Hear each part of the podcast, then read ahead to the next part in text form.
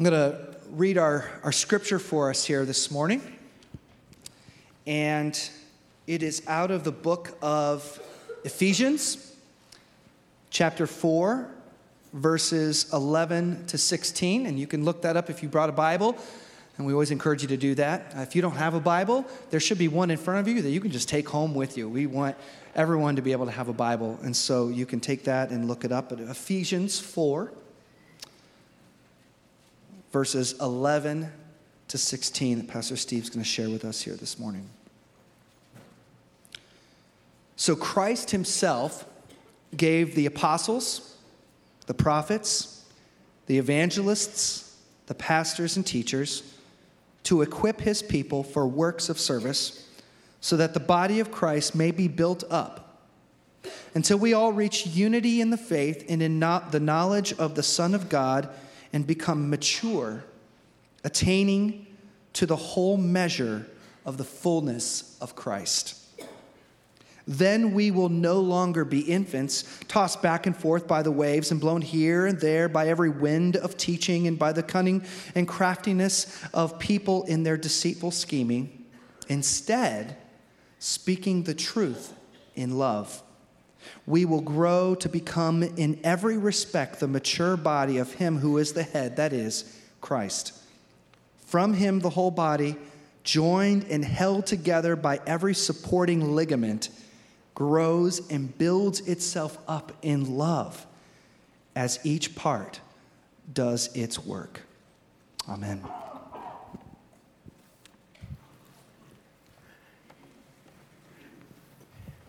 Thank you, Eric.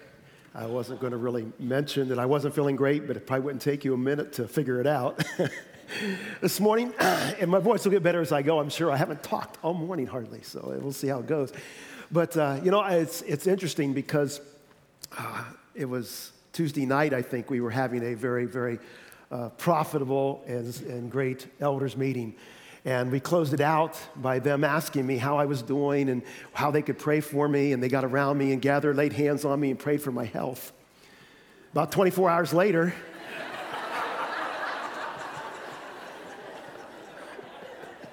the sore throat starts for a couple days, and I try to battle it, and then all of a sudden it's like attack from everywhere. I, even my second toe from my left toe hurts, but I think that has to do with stubbing it. But um, so, so that's, the, that's the prayer request. But with a prayer request, you always have to have a praise, right? The praise is they didn't pray for my finances. yeah. I, could, I couldn't afford that. so, so it's great to be here this morning. And as I've been reading, this is our last in our series of one. And the one, uh, the one purpose, the one plan, the one passion that we have for Friends Church and really for us as Christians to grow and to become more like Christ. And as I've been thinking about that and reflecting on some of the stories we've been talking about, how Jesus and, and even Paul, they use examples so much out of life, uh, whether it be a farmer or whether it be a builder. They just, they, they use these stories that we understand. And as I was thinking about that and thinking the, the commonalities that we have in our culture to their culture, they're not a lot, but I, there is a sense of a love of sports. In fact, from about 800 BC until um, 400 AD, 1200 years, every four years there were the Olympics. And the Olympics were a big deal. And as Paul, especially, would go into these cities, he would not just see statues, and we talk about the statues of gods that he sees, but he would see bronze statues of, of, of, of athletes. He would see, um, hear songs and poems written to athletes who had excelled at the Olympic Games and the other games that they would have. Right there in Corinth, on the Isthmus of Corinth, would be the Isthmus Games that were held in between. And so these athletes would become cult stars, kind of not too much unlike what we might have today. They don't have the Nike contracts, but they got pretty much everything else. And so he would tell these stories of running and boxing, and, and, and we hear those we understand those because we have the same thing. In fact, probably one of the greatest stories of modern day Olympics, one of the great uh, heroes and legends, is a man named John Stephen Akhwari, And you've probably heard of him. John Stephen Akhwari was uh, a long distance runner a, a world class long distance runner who was expected to compete for a medal for the country of Tanzania in 1968. During this time, he trained and he was ready to go, and no a- athlete had ever won a medal in the Olympics from Tanzania. And so he was set to go, and he went to Mexico City.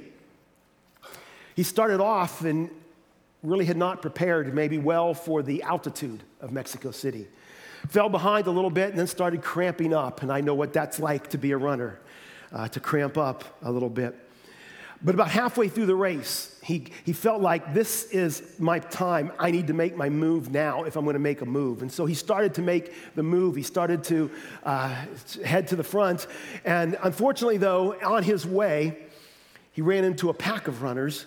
Feet got tangled, legs got bumped, and a bunch of them ended up in a pile. And for John, he ended up with a bruised knee, a dislocated knee, and a bruised shoulder. At that point in time, the doctors came, his, his team came, and they say, you, you, need to, you need to get out of the race, you need to stop. And he says, No, I got to go on. And so they did. They, they wrapped him up and they wrapped up the dislocated knee, and he limped his way home for the last half of the marathon. It was about, uh, about an hour after the, the winter had crossed, an hour and five minutes actually, after the winter had crossed. The lights were all, the sky was going dark, and the fans, and you can see there's not a whole lot of fans in the stadium there. Not many around. In fact, the TV crews had even started to pack up their gear. And the reporters were getting ready to go home when all of a sudden there's a noise and people are cheering, and here comes John into the stadium. And he runs and he runs that final lap and he finishes the marathon. And they run over to him and they say, uh, John, why, why did you finish the race? And at that point, he said a quote that is very, very famous in Olympic history, and it's this My country did not send me 5,000 miles to start the race, they sent me 5,000 miles to finish the race. Finish well.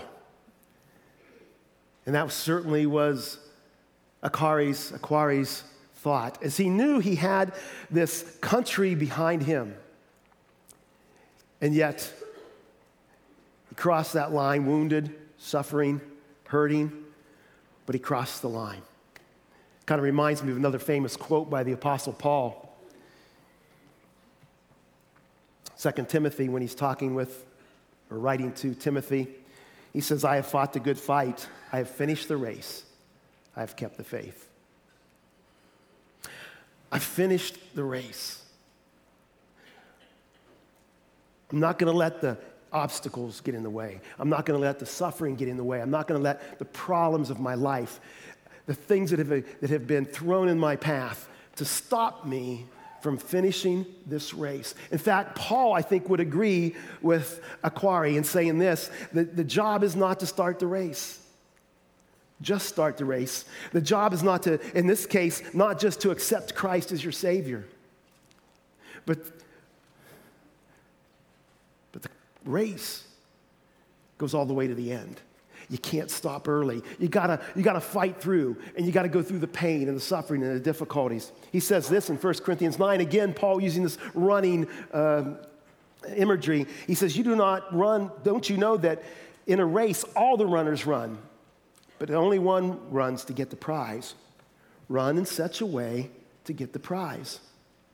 We might look at that and say, wow, only, only one can get the prize. Well, Akhwari did not receive the grand prize. But that's not what this says. In fact, I love what John Piper says. He says the point of this scripture is not that there's only one winner. It's not that there's only one winner. The point is to run the way a winner runs. Are we running the way a winner, winner runs? It's hard to talk with a cough drop in your mouth. Are we running the way a winner runs? In your Christian life, are you running the way a winner or a Christian who is a person who is going all the way through to the end? Are we running in that manner? A runner runs hard, a runner gives everything, a runner makes sacrifices. It's about finishing well. Again in Hebrews chapter 12. Paul says this Therefore, since we are surrounded by a great cloud of witnesses, let us throw off everything that hinders and the sin that so easily entangles. If we look at this and we see the same picture of, of, of even Akhwari. He has this, this nation of Tanzania behind him, supporting him, expectations of him. And Paul says, We have this great cloud of witnesses. He just finished in chapter 11 talking about these, uh, these, these saints of the Lord who have with, suffered and they have suffered for Christ and they have fought through and they have finished the race. And, and this is more like these, these observers or these, these uh, uh, uh cloud of witnesses. It's not so much like a. Um, not so much like a cheerleading squad or those that have not been involved. This is more like other members of the relay race. Have you ever been in a relay race? You pass on to one, you pass on to the other, and pass on to the other. And once you pass it on, you don't leave. You gather around and you cheer on the rest of them. You've been part of this, you've been part of this race. And so he says, there's been people who've been part of this race. They've carried it on, and now it's up to you, and they're passing it on and they're cheering you on. Keep on going. And he says, first of all, the good runner, the good runner takes off anything that hinders. And then he points out, and also the sin that entangles. So it seems like that first thing, the, the, anything that hinders, is different from sin. Sometimes there's good things that keep us from advancing in our race. Sometimes there's positive things that, that, that in our lives, but they keep us from advancing in the race. Sometimes it's sin in our lives that keeps us from advancing. And he points out both of those here. He goes on, though, in verse 2 and says this Let us run with perseverance the race marked out for us fixing our eyes on Jesus, the pioneer and perfecter of our faith.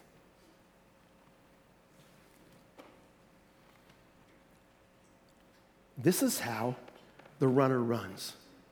He runs in a straight line. He runs with a goal.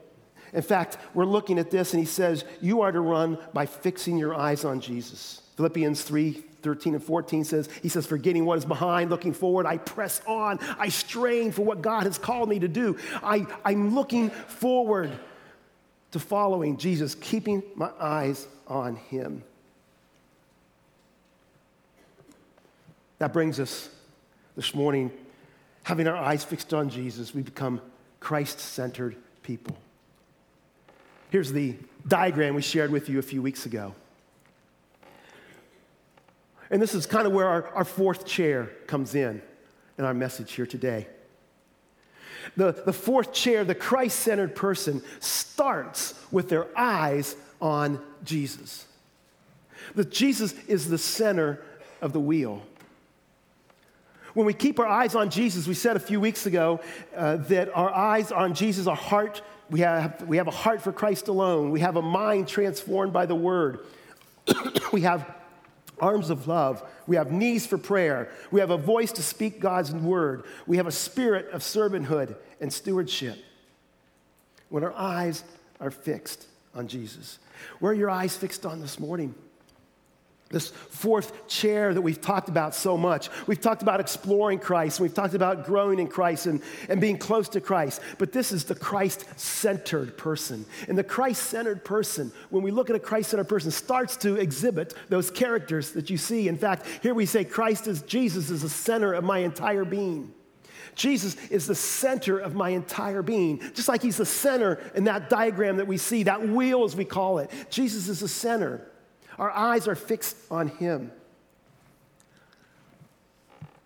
I know God personally and love Jesus intimately. I see all people now with the same compassion that God does. And because Christ is at the center, people see Jesus in me and through my life. I'm compelled to risk it all for Jesus. And through God's power, I'm creating change in my world. That's our statement. It's written on that insert that you have in your program of this life that is a fourth chair Christian. Notice a few things in this quote. First of all, when we become a fourth chair, a mature Christian, our view of God changes. We, God is no longer abstract, no longer out there, no longer the man upstairs. You watch interviews all the time, especially with athletes. I, I see it, and one especially in Cleveland. he, when he's talking about it, he always says, the man upstairs, the man upstairs. I'm, I'm always there saying, oh, he's so much more than the man upstairs. A Christ centered person, our, our, our view of God changes because our relationship with God changes. He's more than the man upstairs. We know him personally. We love Jesus intimately. We respond to him. Are you responding to God? Has your view of God changed as you've grown, as you've grown in your Christian life? I know sometimes we, have, we see God as, as you know, that, that strict um, taskmaster, but do we see God and know Him in a personal, loving, intimate way? When you do that, you know you're moving to a fourth chair spot. Has your view of God changed, or is it the same view you've always had that God doesn't really care, that God's just out there? He created us and He left us go. No, we can have a relationship with Him our view of God changes. But I see something else in this quote. I see the, our view of others change. Our view of others change because when we see Christ and we see how he loves us, our love for others comes out. It says we, we see people now with the same compassion that God did, does. And finally, I see this others view us differently. When you're, when you're advancing and growing in your Christian life, people start to notice changes. They start to notice speaking differently. They start to notice that certain activities in my life that were once part of that are gone. They notice that I'm living a life victorious, full, joyous. And they see me in a new way. They, it's because Christ is the center of my life. They see Jesus in me and through my life. And then finally it says, I'm then compelled. I'm compelled. I have to do. I have to make a difference in people's life. I need to make a difference in people's life. That's, that's this fourth chair person. And when we as Christians, all of us, jump on the bandwagon and we get on this, this growth, we, we, we run the race together, we become a Christ centered community changing our world. That's our vision. A Christ centered community changing our world. Our goal is not that you and one person here and one person here and one person here get to this fourth chair. Our goal is that as a community together, we move here. Whoops, I'm not sure I'm allowed to touch this. This is the fourth chair, you know? Do you ever, that's, that's one of the, the responses sometimes I, I, I, I get from people, and even I think myself, whoa, the fourth chair is like the Holy Grail. Nobody gets in the fourth chair. That is set aside for Jesus Christ, and whoa, keep your distance. in fact, we, we might even sometimes think it's arrogant to think we can be a fourth chair Christian. We think we need to be perfect and in every way. And I look at this fourth chair and I say, but it's, but it's an aspiration. It's, it's somewhere we want to be. You know, I think we get this, this scenario in our heads, and D.L. Moody said it a number of years ago. He said this He says, God has, not, God has yet to show what he can do through the life of a man who is wholly yielded to him.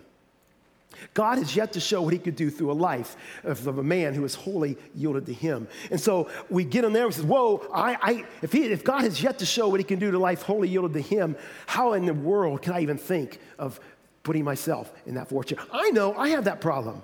Someone comes up to me and they say, What chair are you're in? You know, if you say fourth chair, they're going to say, Well, I remember, or I saw, or whatever. And, and also, I know deep down in my heart and so it's like, can I really be a fourth chair Christian? Dawson Trotman, Daws, uh, started the Navigators, the founder of the Navigators. He would preach that quote from D.L. Moody, and he would respond by saying, Oh Lord, let me be that man. Oh Lord, let me be that man. Let me be that person who is 100% sold out. We say in our statement of this position here, I willing to risk it all for Jesus. Let me be that man. In fact, when Daws would preach, he would say that God can do more through one man who is 100% sold out than he can do through 100 men who are 90% sold out for Christ. Give me someone 100% sold out. And you say, wow, that sounds, that sounds, that sounds tough. But yes, for, for Daws, it was aspirational.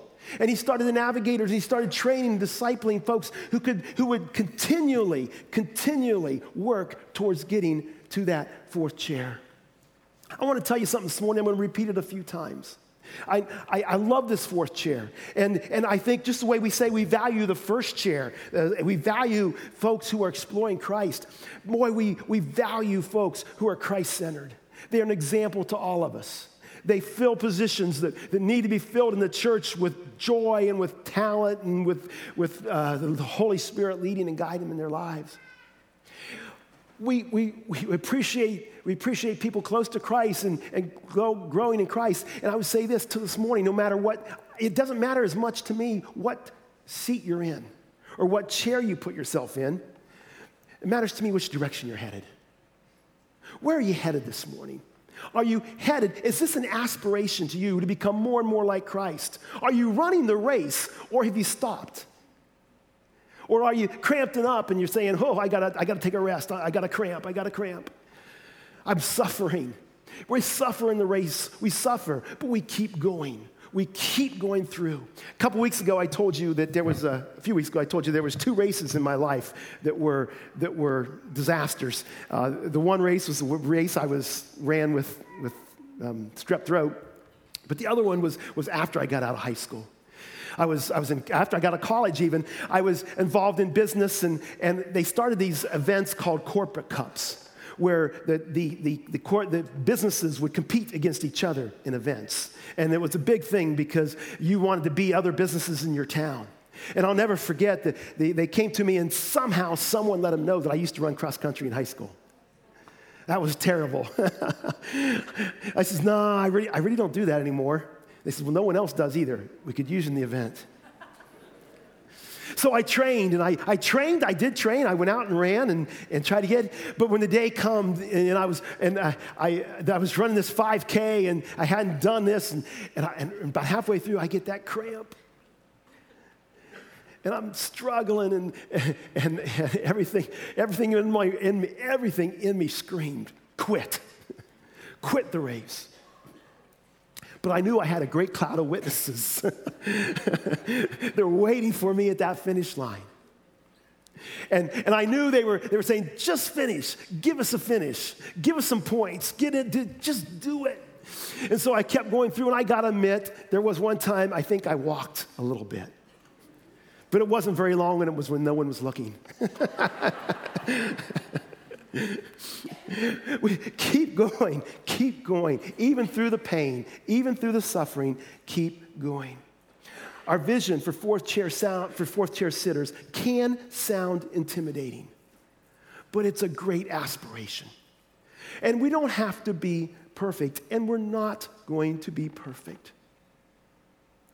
Yesterday in, in um, our membership class. Had a great membership class yesterday, and we were talking about our chairs. And I told him, well, here's a little preview. I gave him a couple hints of what was going to be in the message. And we were talking about this fourth chair aspirational. And, and Pastor Eric got up and shared something that, um, that I said I'm going to steal for the sermon.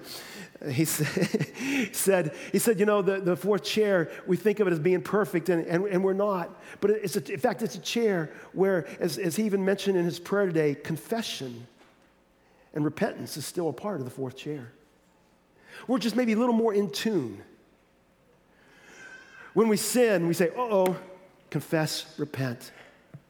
It doesn't mean we're perfect, but it means when we slip, we, we immediately go to God and say, God, oh, I'm so sorry.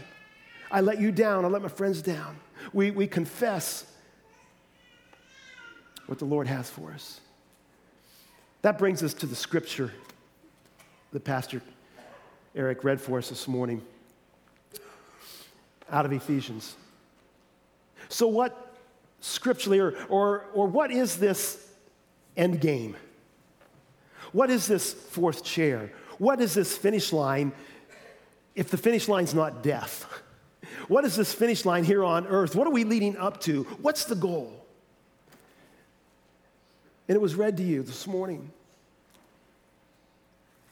Ephesians 4 11 through 13 says this So Christ gave the apostles, the prophets, the evangelists, the pastors, and the teachers to equip his body for works of service, so that the body of Christ may be built up until we all reach unity in the faith and in the knowledge of the Son of God and become mature,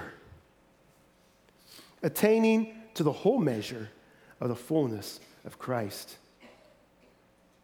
As I read that, I, I really thought of John 3:16. God so loved the world that he gave so that we could have eternal life. And well, here, Jesus so loved us, he gave. And, and this follows up even earlier in Ephesians chapter 4 of, of Jesus giving to the church. And here it says he gave certain things. He gave apostles, prophets, evangelists, pastors, teachers. He gave so that the body of Christ may be built up. He gave these positions to equip us so that we together could build up, so that we together could march on towards this fourth chair. He does that until, and that until has three goals. Three goals. The first goal is unity. He says, we, so that the Christ may be built up until we all reach unity in the faith. When we get as a church, when we're in this sitting in the fourth chair, there's unity. When you're a Christian and you're, you're serving the Lord, there's a unity between you and Christ because there's no divisions. There's, there's no walls built up between us. There's peace. There's joy. There's all those, those benefits that come from being a Christian. And we talk a lot about the cost of discipleship, but there are benefits of being a Christian. And we enjoy those when we have peace with God. And then there's knowledge, there's this, there's this head, intellectual understanding that we have. We understand, but this understanding is about Jesus Christ. We, we understand who Jesus Christ is, what he did for us, and why it was necessary. When, we, when we've come together and we've, when we're growing together, we understand that. And then the third thing is there's maturity. I don't think I need to explain to you maturity. It means the same in Greek as it does in English. you know what a mature person's like.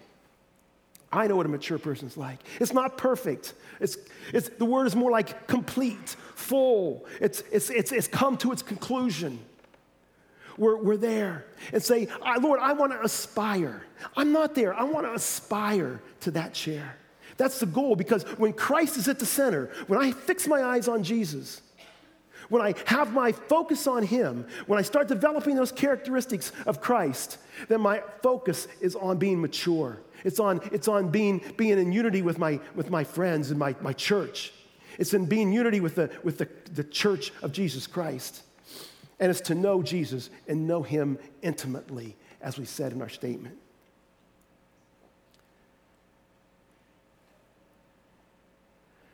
He goes on in verse 14.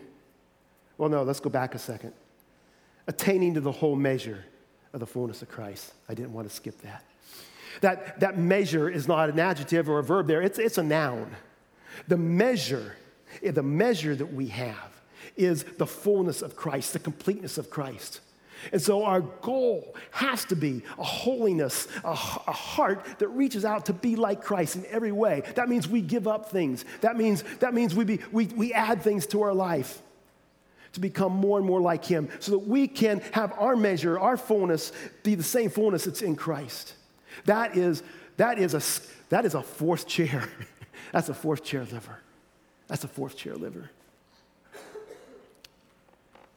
Not liver, as in your body. oh, well, the drugs are doing it to me.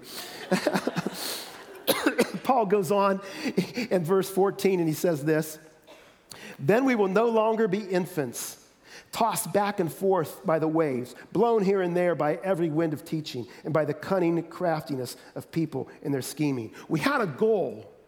We had a goal, and that goal was that for, to have unity and knowledge and maturity. And now there's an expectation. There's an expectation that Paul lays out. He says, if you're going to run that race, if you're going to follow me, then there's an expectation that you grow up. You're no longer infants. He says that is his description of immaturity.